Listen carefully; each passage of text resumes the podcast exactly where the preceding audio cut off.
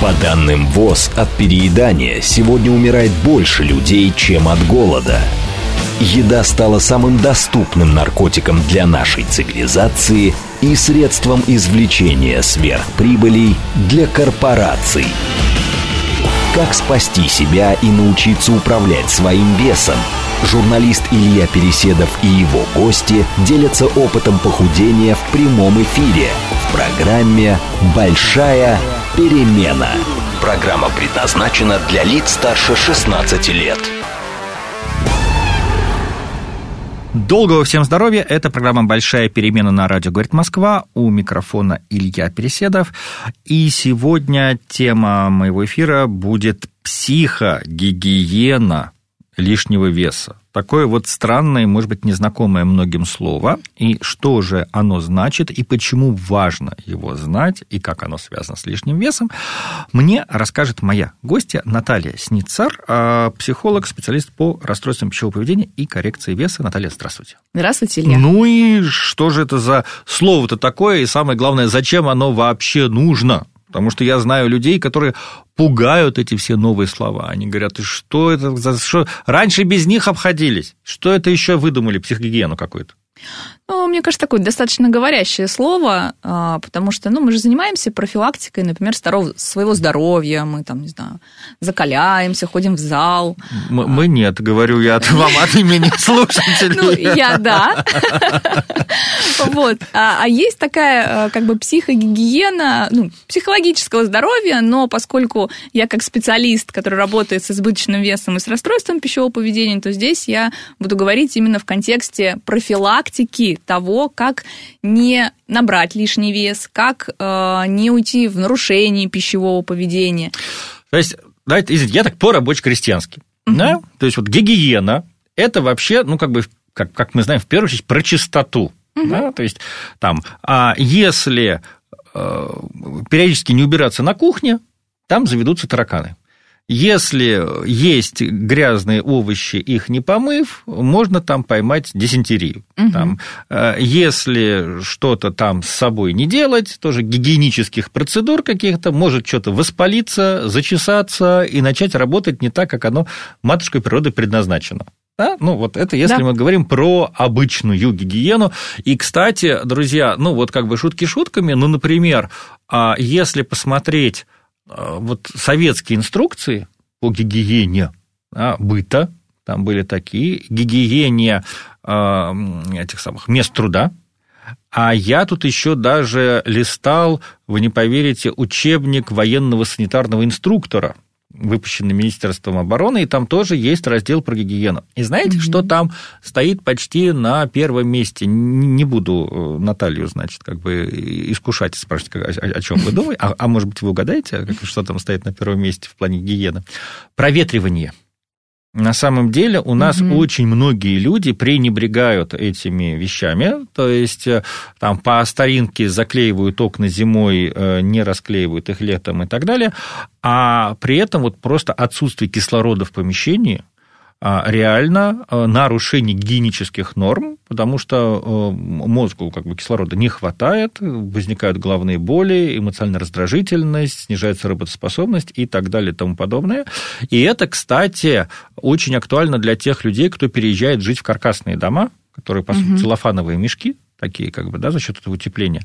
И вот без надлежащего проветривания, это очень интересно, люди строят каркасный дом в лесу, и думают, что переехали жить на чистый воздух, а дышат собственным углекислым газом. Это вот про то, как гигиену легко нарушить, этого не замечая. И подозреваю, что с психогигиеной что-то похожее.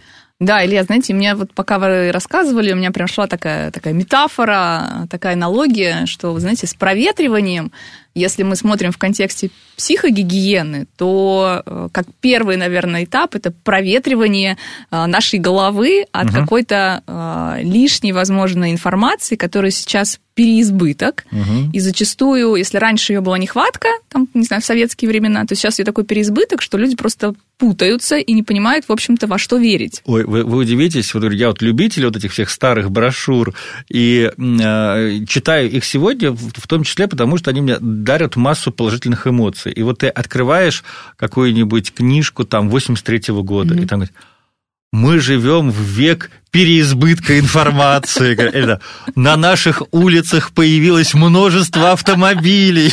Ты такой читаешь из 2023 Нет, ребята, как бы это, еще даже ничего не началось. То есть они в те времена тоже были уверены, что у них переизбыток информации, а сегодня э, реально, ведь ученые диагностируют просто э, там у некоторых детей деформации пальцев происходят из-за постоянного там нажатия на экран телефона телефона и так далее и тому подобное. Да, хорошо. И как же эта информация вредит нашей психогигиене?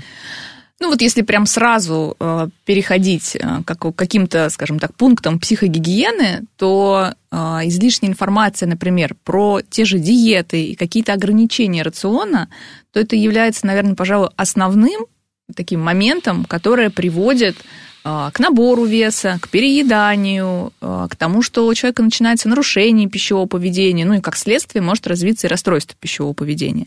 Вы имеете в виду, что кто-то начинает волноваться о том, как он ест, да, в нем появляется некая нервозность. Кстати, а вот в современной психологии понятие невроза оставляет у себя или уже его как-то а, отменили?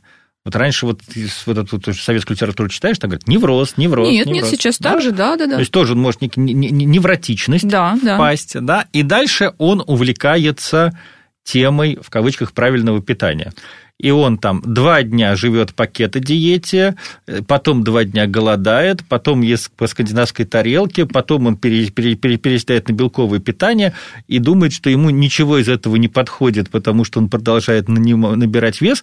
На самом деле он живет в режиме полной пищевой анархии, но которая оправдывается, да, только теперь разными названиями. Потому что на самом деле, если говорить про систему питания, чтобы, чтобы вы могли сказать, что вы по ней живете, нужно по ней и только по ней питаться, наверное, там, месяца три. Да, да, как-то так, наверное, исключительно. Вот. Ну, и вообще, э, если мы сейчас говорим про диету и какую-то систему питания, то это та диета должна быть, на которой человек, в принципе, сможет существовать всю жизнь. Потому что все, что временно, соответственно, возвращается человек к своим обычным привычкам, ну, и как бы ничего не меняется.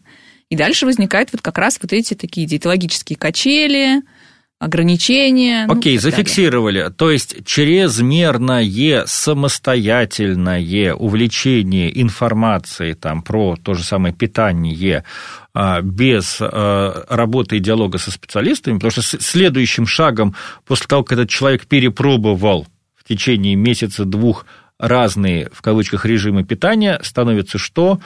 Он сам себе ставит какой-нибудь диагноз, что ему не хватает тех или иных витаминов, и бежит за вот этими банками с БАДами, с таблетками, начинает глотать еще к тому же и их.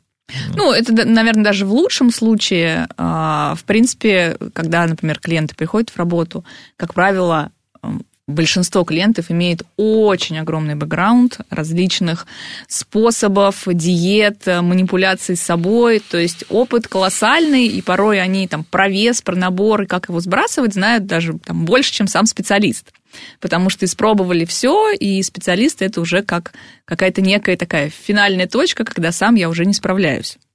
И еще такой важный момент тоже относительно да, информационного такого переизбытка. Есть же еще дань моде о том, что там модно кето-диета, модно интервальное голодание, это модно, значит, хочется быть как-то в этой среде. Соответственно, может быть, у человека как такового такой потребности-то и нету, но поскольку хочется идти в моду со временем, в общем-то, тогда... Мне очень нравится, вот когда кто-то, кто-то встает и говорит, «Э, да, там, вы знаете, я, э, я много внимания уделяю как бы правильному питанию, много про это знаю, не ем хлеб, и вот на этом месте ты тут же как бы хватаешься за голову, потому что человек, который знает много про питание, он не начнет разговор про питание с каких-то ну, как бы жестких ограничений да. и отмены тех или иных продуктов. Да, и, и здесь хлеб это... есть можно, он хороший, если он сделан правильно. То есть, если в хлебе, который вы покупаете, там плохая мука и много сахара, это проблема не хлеба, это проблема именно того продукта, который под видом хлеба продают вам в магазине. Да, и здесь скорее, э, когда вот вы сейчас сказали, да, что там не ем хлеб, это э, такие отголоски как будто бы орторексии, да, то есть такое нарушение такого пищевого поведения, это не диагноз, он не относится к расстройствам пищевого поведения, но тем не менее э, чрезмерный такой ЗОЖ, чрезмерная выборка продуктов, ограничения, когда там читаются все составы, исключаются разные группы продуктов. То есть это тоже такое относится к нарушениям пищевого поведения. Ну, это в двух словах, э, сильно не, не углубляться. Но, тем не менее, вот э, дань моде и каким-то популярным движением, диетам, ЗОЖу и прочему может себе э, как бы формировать и вот такое нарушение. Про это, я думаю, мы отдельно с вами поговорим, но э, честно скажу, когда вы упомянули про психогигиену и информацию, я подумал, что вы в первую очередь станете говорить не вот про рассеянное это внимание, а про то, что а, люди сегодня не могут слезть с этой информационной иглы, и, например, не могут поесть без того, чтобы что-то не посмотреть, не послушать, не полистать. И, насколько я понимаю, это тоже не очень здорово. Да, это тоже такая, такой важный аспект, а, как пункт, наверное, да, такой психогигиены, это а, убрать любой фон, потому что еда любит, когда ей уделяют внимание, да, то есть здоровое отношение с едой.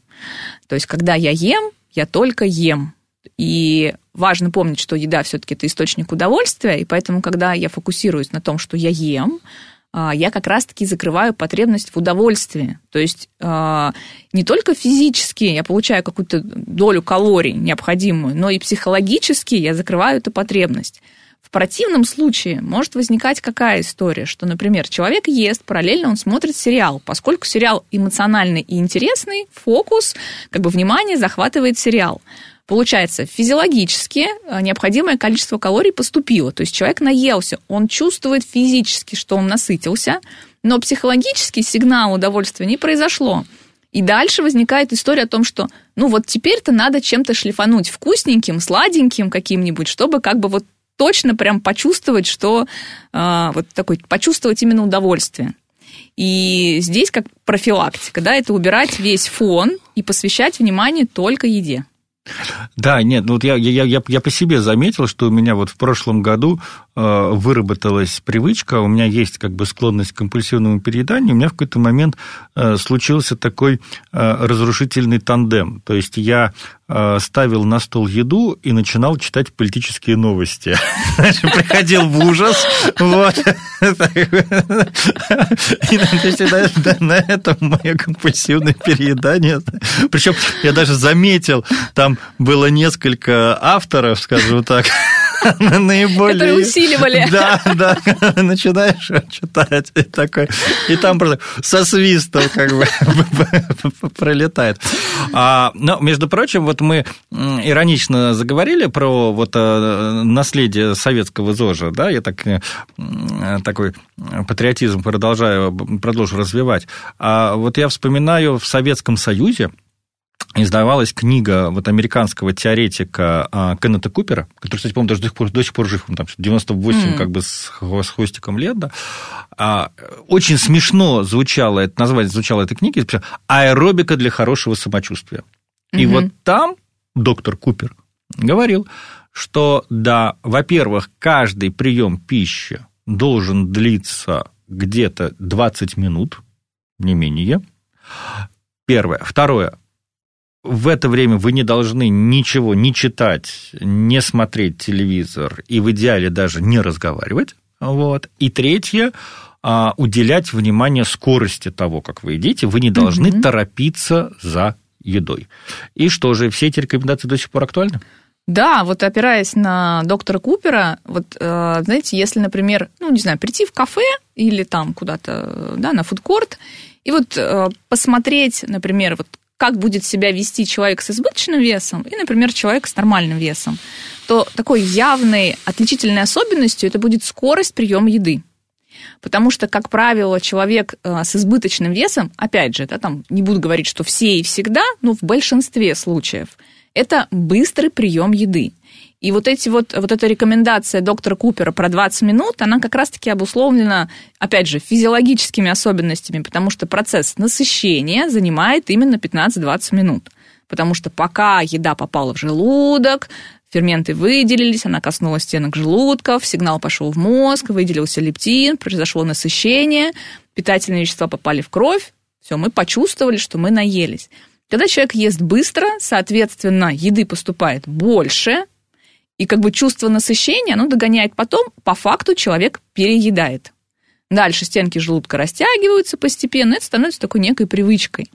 Поэтому но самое здесь интересное, что э, вот этот навык есть медленно, это тоже навык, который не так просто освоить.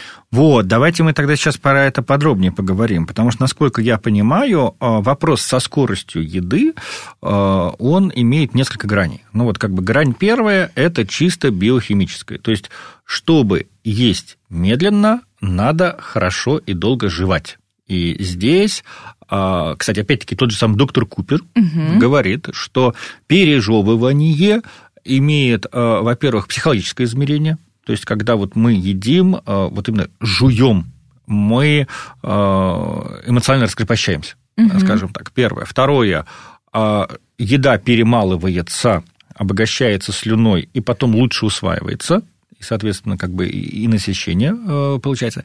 И третье, на самом деле, если привыкнуть жевать, то ты сможешь выбирать еду, которую ты будешь пережевывать. Потому что вот вся эта пресловутая э, еда глубокой переработки, о которой говорят, там картофель фри, там чипсы, ну, угу. оно, если посмотреться, оно вот все рыхлое, порошкообразное, желеобразное, а вот э, как раз вот то, что нужно грызть, оно-то вообще-то и э, здоровое. Потому что, напоминаю, э, правильные диетологи, которые обращают внимание, что в рационе человека должна присутствовать клетчатка, то эта клетчатка, она где? В кожуре яблока, вот в этих, не знаю, как они правильно называются, белых ошметках внутри апельсина, да, в салатах, угу. причем в салатах не только в листьях, но и в палочках. И вот все это мы как бы сидим и целеустремленно пережевываем. Но это такое биохимическое измерение. Угу. Да? Как бы правильно, есть это все. Да, конечно.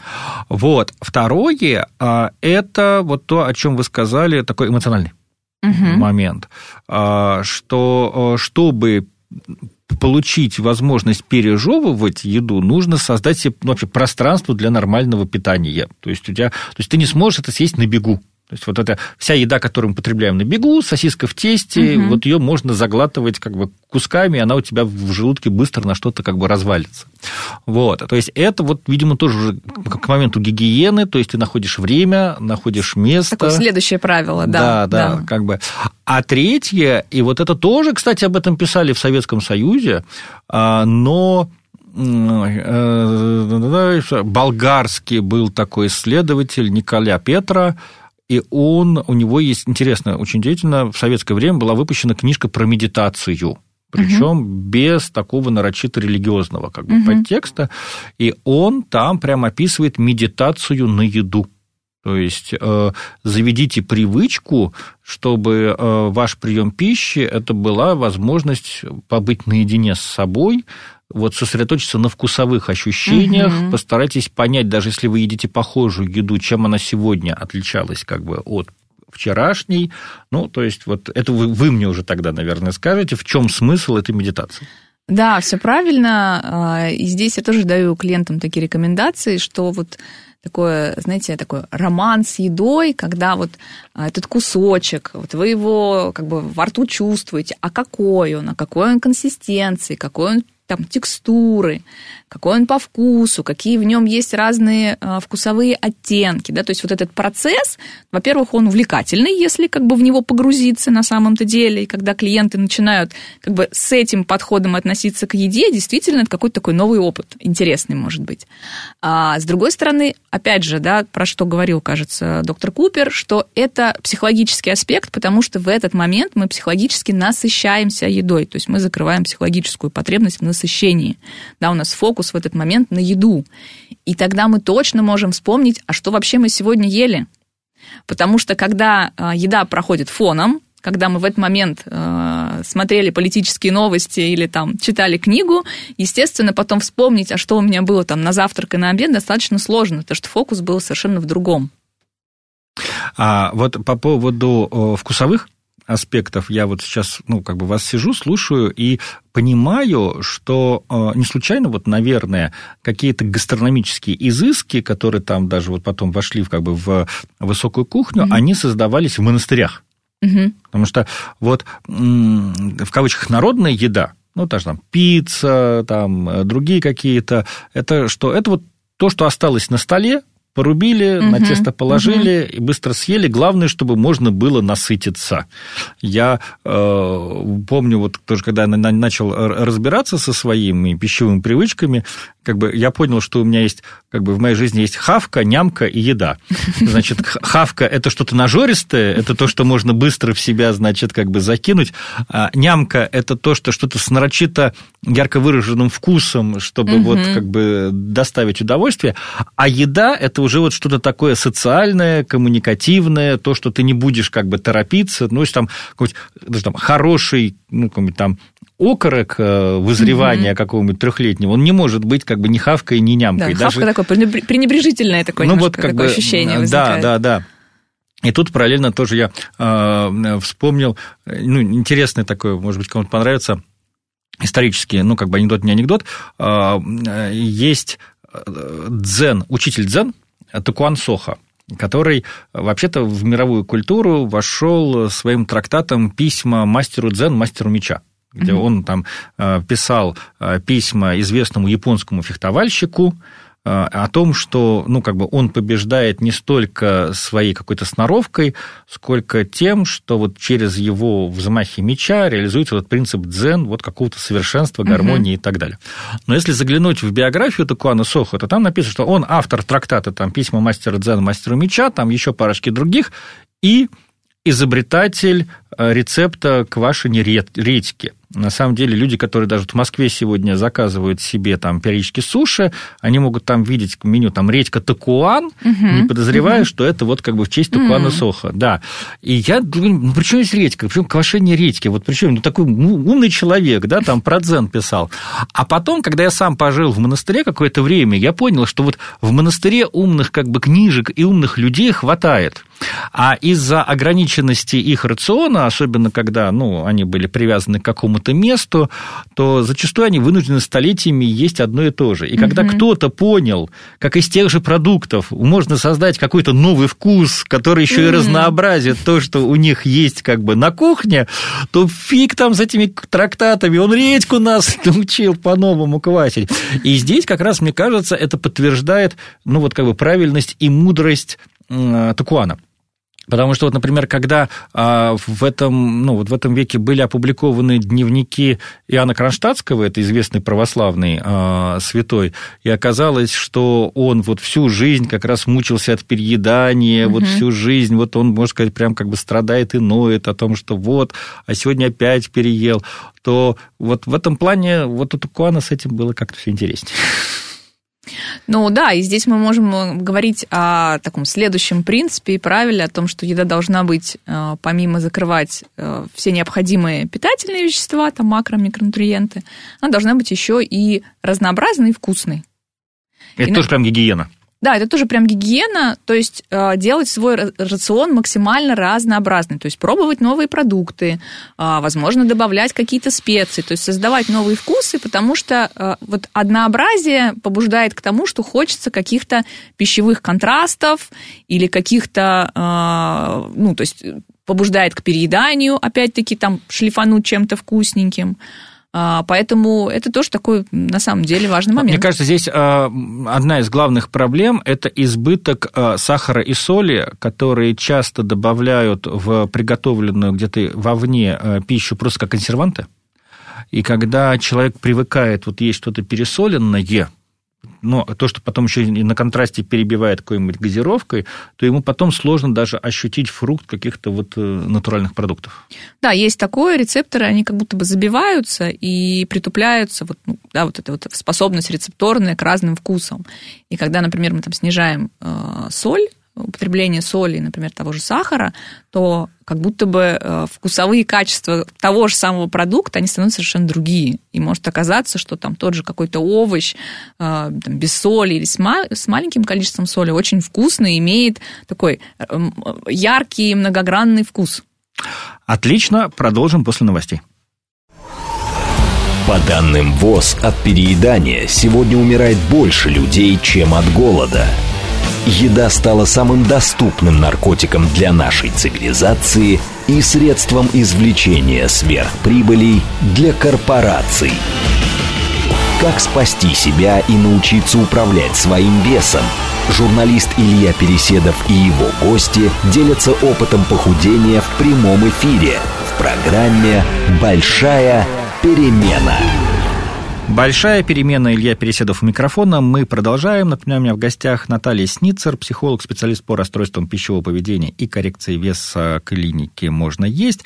Говорим про психогигиену, ну или проще говоря, про то, как построить свои взаимоотношения с едой, как организовать свой быт, чтобы а, наверное, снизить риск переедания лишнего веса, а, б, ну, просто, просто чувствовать себя лучше. Мы, а, перед тем, как уйти на новости, Наталья упомянула, что если найти для себя возможность отказаться от чего-то нарочито сладкого и соленого, можно открыть новый вкус старых продуктов. Вот, да, я готов это подтвердить. Для меня, например, когда-то стало открытием, что болгарский перец может быть фруктом.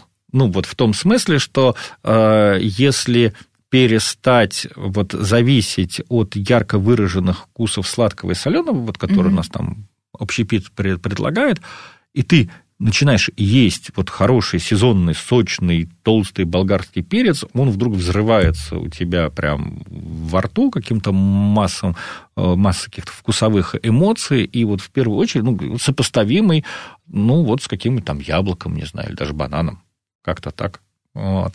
А, хорошо. А что еще можно выделить вот в теме психогигиены?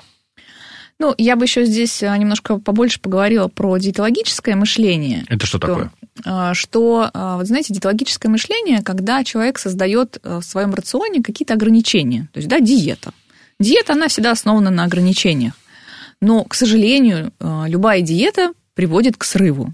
И все вот эти модные какие-то маркетинг, маркетинговые истории про супердиету, которая там поможет, еще что-то, ну, к сожалению, это все путь в никуда, это все формирует нарушение пищевого поведения, а, определенные качели, когда человек сбрасывает вес, потом набирает вес, опять сбрасывает и так далее. Причем, когда он опять набирает, а, он набирает с запасом, потому что организм тоже, в общем-то, хитрый. Есть такое понятие, как эффект йо-йо, когда каждый последующий набор веса, угу. он всегда больше происходит, чем предыдущий вес. Вот. И если мы говорим про э, диетологическое мышление, важно, чтобы в рационе человека, в общем-то, бы не было э, какой-то развлечения на хорошее и плохое, что, в общем-то, все себе разрешать вопрос количества. И если мы говорим, опять же, например, опираясь на данные ВОЗ, то э, есть правило 85 на 15, когда 85% э, отводится обычной еды, необходимой, которая содержит там необходимые белки, жиры, углеводы, то 15% относится как раз-таки к еде, которая содержит простые сахара, то есть это даже не относятся фрукты. И получается, что по факту э, в рационе человека может присутствовать еда для радости. Абсолютно нормально вписываться в калорийность, там, каждый день, и это не будет приводить к избыточному весу. Наталья, у меня для вас есть очень плохая новость, потому что, э, ну да, ВОЗ это все, безусловно, угу. советует, но тот же самый ВОЗ советует каждый день по возможности непрерывно двигаться около часа. Угу. То есть, и насколько я понимаю, одна рекомендация ВОЗ здесь как бы дополняет другую. То есть, если э, скачать брошюру по физической активности, угу. которую ВОЗ рекомендует, то там э, четко прописано, значит, э, средней интенсивности, сейчас не будем говорить, э, что там средний, не средний, это 300-400 минут в неделю высокой угу. интенсивности, а высокая интенсивность это вот прям аж пар идет, и ну, человеку, который без опыта физических тренировок, пытаться начать двигаться с высокой интенсивностью, это вообще есть угроза угу. посадить себе сердце. Тогда уже там 150 минут в неделю, угу. ну вот, а, то есть там по 20 минут ежедневно. Ну, то есть так вообще 40 минут-час мы должны двигаться. И это как бы не обсуждается. А дальше посмотрите, какая интересная штука получается. А, час, ну, если по вузовским рекомендациям, час в день мы должны двигаться. А, мы с вами говорили, если правильно питаться, 20 минут на прием пищи три раза в день, значит, час в день мы должны есть ни на что не отвлекаясь, ничего угу. не читая. То есть два часа мы уже, получается, из жизни выкидываем, да. А, э, значит, если еще мы говорим про движение, то когда мы с этой прогулки возвращаемся, нам, наверное, надо принять душ. То есть это еще плюс 20 минут. То есть оказывается, ну, вот потом я при грубой прикидке, три угу. часа в день мы должны заниматься, а там еще, конечно, медитацию еще надо бы добавить по-хорошему, чтобы ум разгрузить, правильно, там как бы минут 15-20. То есть три часа в день мы должны посвящать себе, своему как бы здоровью, психологическому здоровью и так далее. А для обычного человека, ну, это будет казаться просто ну, жесточайшим эгоизмом. Ну и, и, и даже просто тем, что он не сможет себе позволить. Я себе представляю, мне сейчас мужики с гаража позвонили, как бы Вася там, значит, фура там куда-то наехала, говорит, сейчас, пацаны, погодите, у меня медитация тут как бы 20 минут, а потом я на обед пойду, вы меня не трогаете. Но это Unreal. Ну, смотрите, Лет, здесь такой момент, что все-таки три часа не подряд три часа, да, мы эти три часа как-то в течение там, дня пытаемся разместить. И это может быть такое время на себя. А еще вы хотите, небось, чтобы э, человек еще и спал нормально, да, там, высыпая конечно, свои там 7-8 часов, а не 5, как бы, не, не от 4 до 6. Так вот тут и происходит, что как раз-таки нарушая какие-то вот такие рекомендации, э, и происходят нарушения там, здоровья, э, пищевого поведения, избыточный вес и так далее. Потому что, ну, там, тот же этот час э, физической нагрузки, ну, это примерно и получается 10 э, тысяч шагов, да, там ну, эти, да. ну, то есть плюс-минус да, я сейчас да, прикинула, да. да, то есть так оно и есть.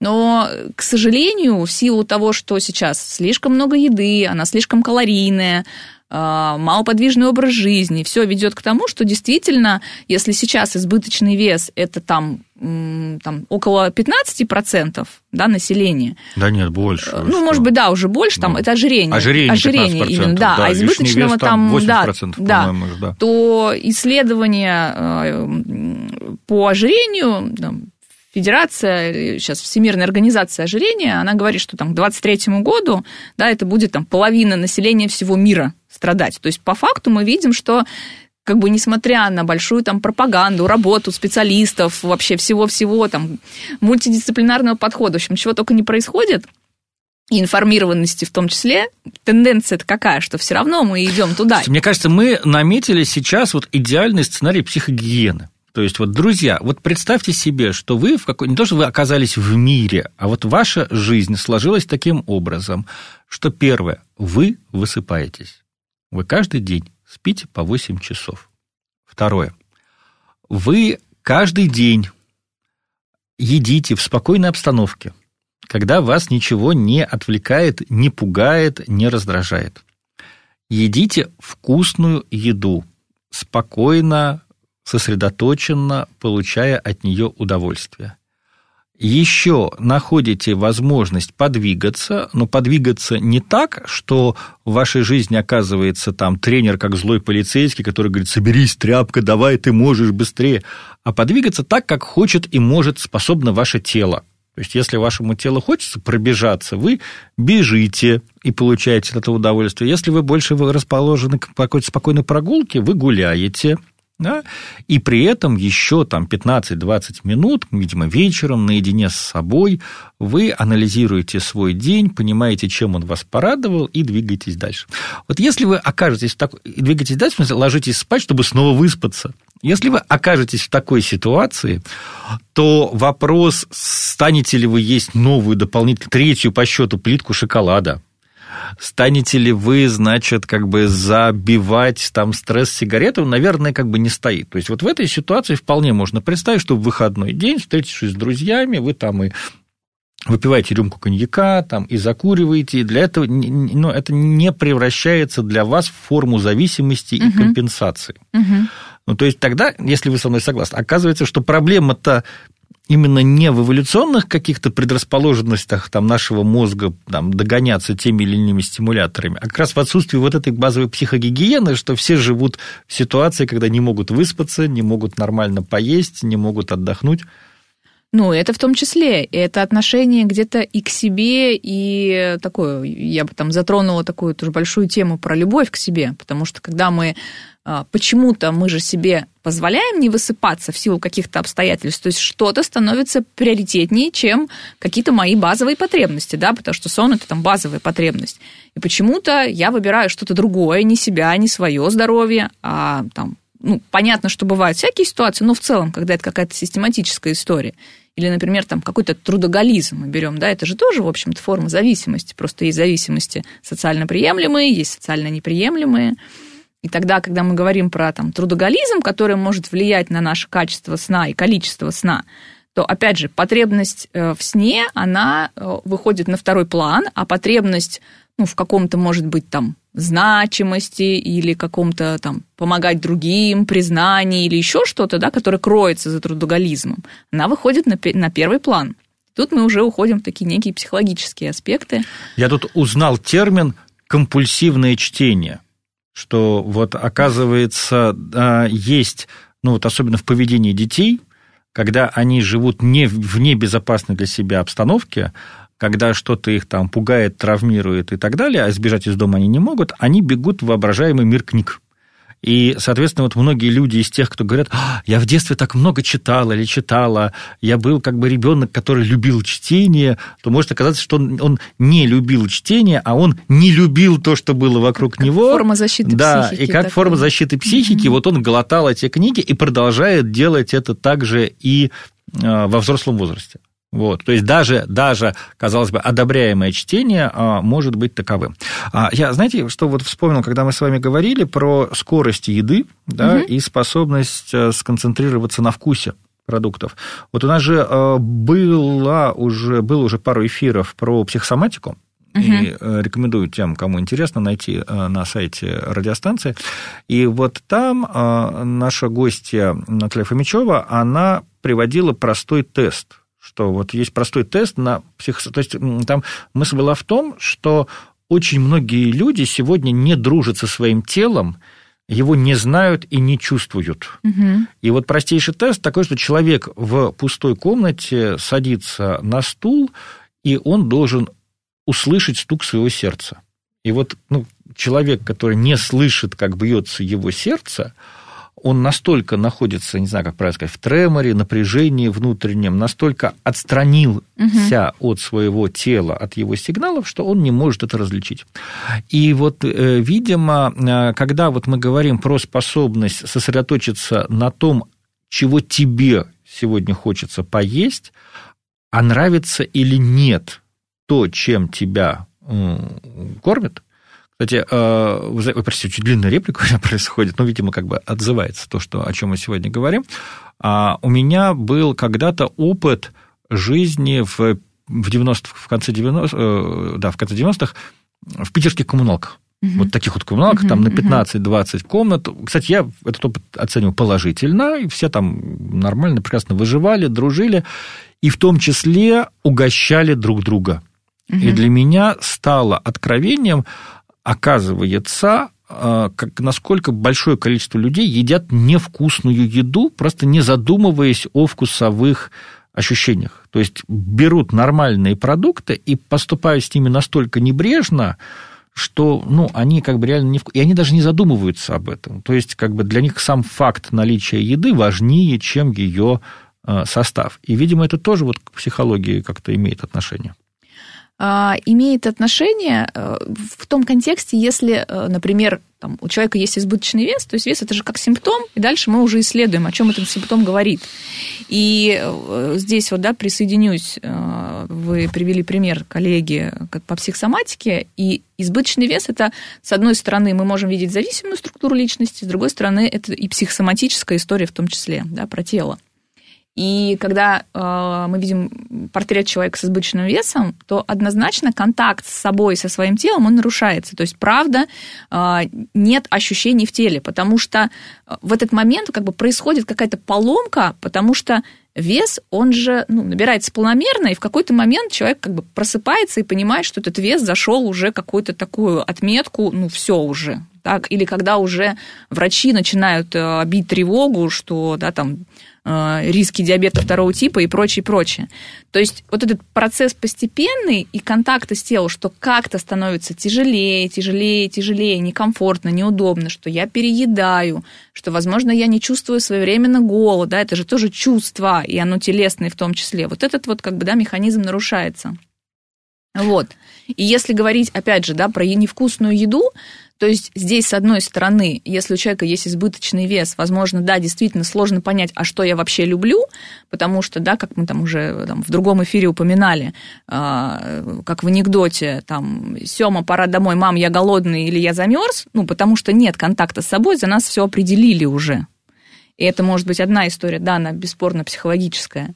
А, другой момент, что просто а, ну, как бы нет каких-то навыков, вообще понимания, как эту еду можно вкусно приготовить или какая-то потребность в удовольствии, она может закрываться какими-то ну, другими способами. То есть, условно, он поел невкусную еду там, в виде какой-то, не знаю, там, котлеты, а потом это все а, закрыл там сладким, чипсами, какими-то яркими вкусовыми историями. Для меня когда-то было открытием, что шведский стол оказывается, изначально был изобретен. Вообще интересно, как бы шведский стол, ну, вроде скандинавская страна, она не ассоциируется с каким-то вот чем-то таким нажористым, да, вот наоборот, угу. скандинавы же угу. такие сдержанные и так далее. И вдруг откуда, почему-то у них появляется вот этот, значит, как бы практика, когда на одном столе выставляется всего разного и по много.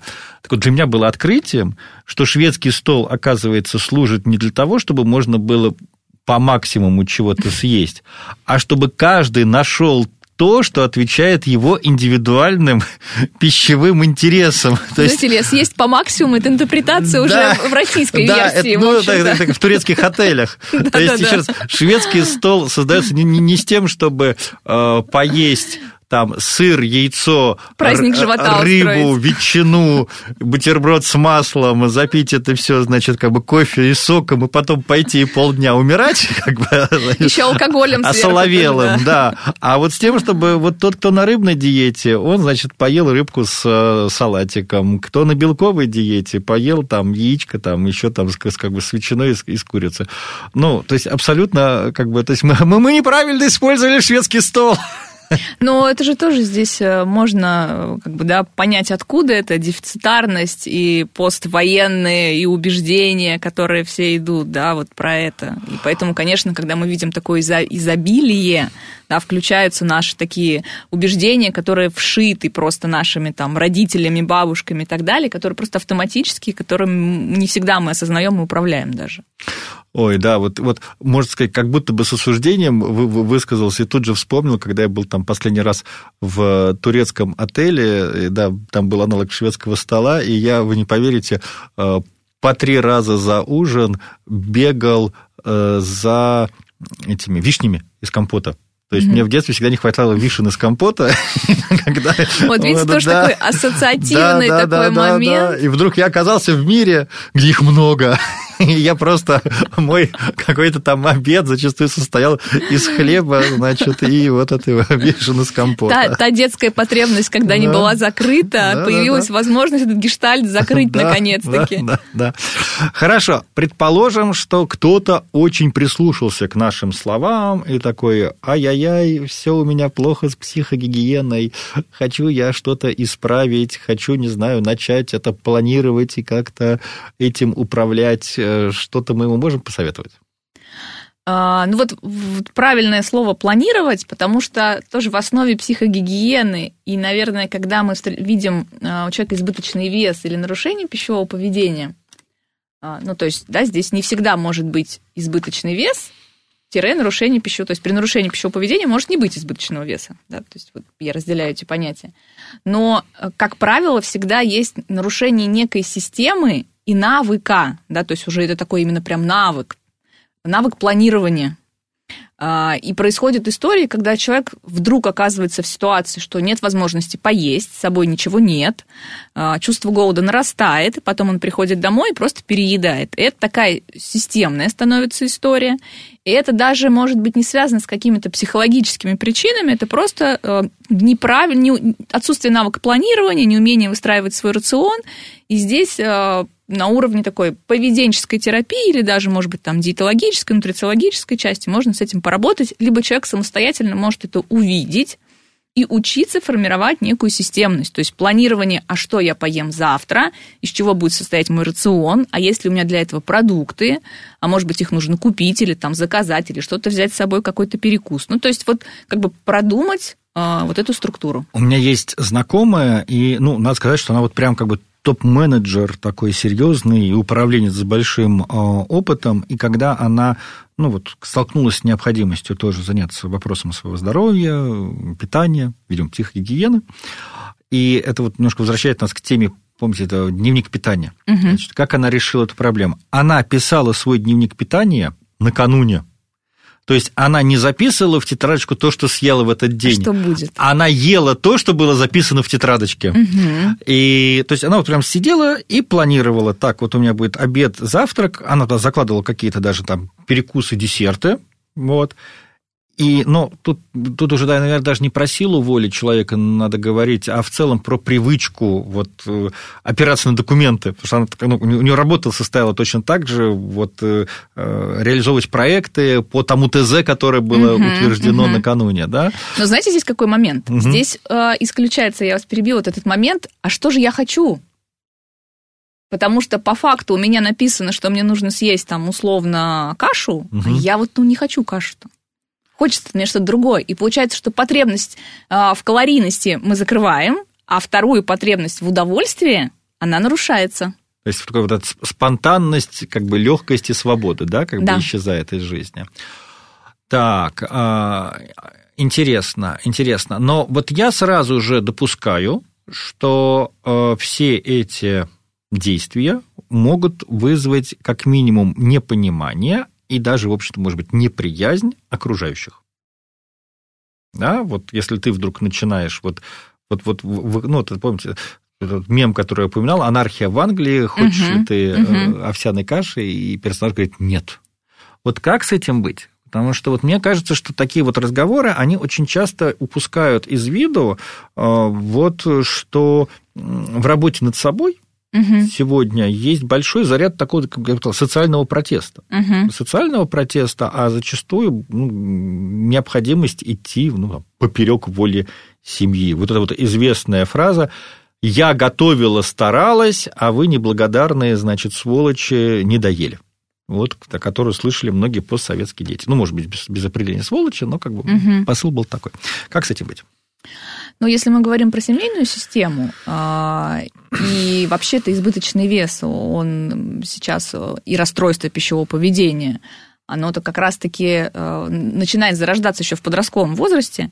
И, например, когда мы работаем там с теми же подростками, условно, студентами, которые еще, в общем-то, в семейной системе, работа-то идет из семейной системы в том числе потому что э, важно работать комплексно. То есть, если есть, опять же, симптом, как лишний вес, значит, это откуда-то. И, как правило, э, опять-таки, там статистика говорит, что если, например, мама, папа с избыточным весом, то есть 80% вероятность того, что у ребенка тоже будет избыточный вес. Если там один из родителей, тогда как бы процент тоже есть, он меньше, там 50 на 50. Вот. И здесь важно понимать, что э, конечно, сложно одному э, ребенку самостоятельно идти против системы. Здесь терапия, если мы говорим, например, про терапию, психологический подход, мы работаем не только с подростком, мы работаем еще и с родителями в том числе, потому что угу. какие-то привычки, установки и убеждения и правила, они как-то и заложили то, что у ребенка есть вот этот симптом. А если родные не готовы идти на этот диалог? Увы, по большей части так и происходит очень сложно. То есть вообще работа с подростками, если мы говорим, да, такую терапевтическую работу, она очень сложная, потому что действительно, э, по большей части, к сожалению, происходит история, что вот есть ребенок, пожалуйста, сделайте с ним что-нибудь, почините его. Но подумать о том, что это часть семейной системы и важно чинить в комплексе, к сожалению, ну, сложно это донести до родителей. Но это уже не психогигиена, это, видимо, уже семейная терапия, немножко да, да, да, другая это уже тема. Такая другая тема. Спасибо огромное. Напоминаю, у нас в гостях сегодня была Наталья Сницер, психолог, специалист по расстройствам пищевого поведения и коррекции веса Центра «Можно есть». А я прощаюсь с вами. Услышимся на следующей неделе. Всего вам доброго. Пока.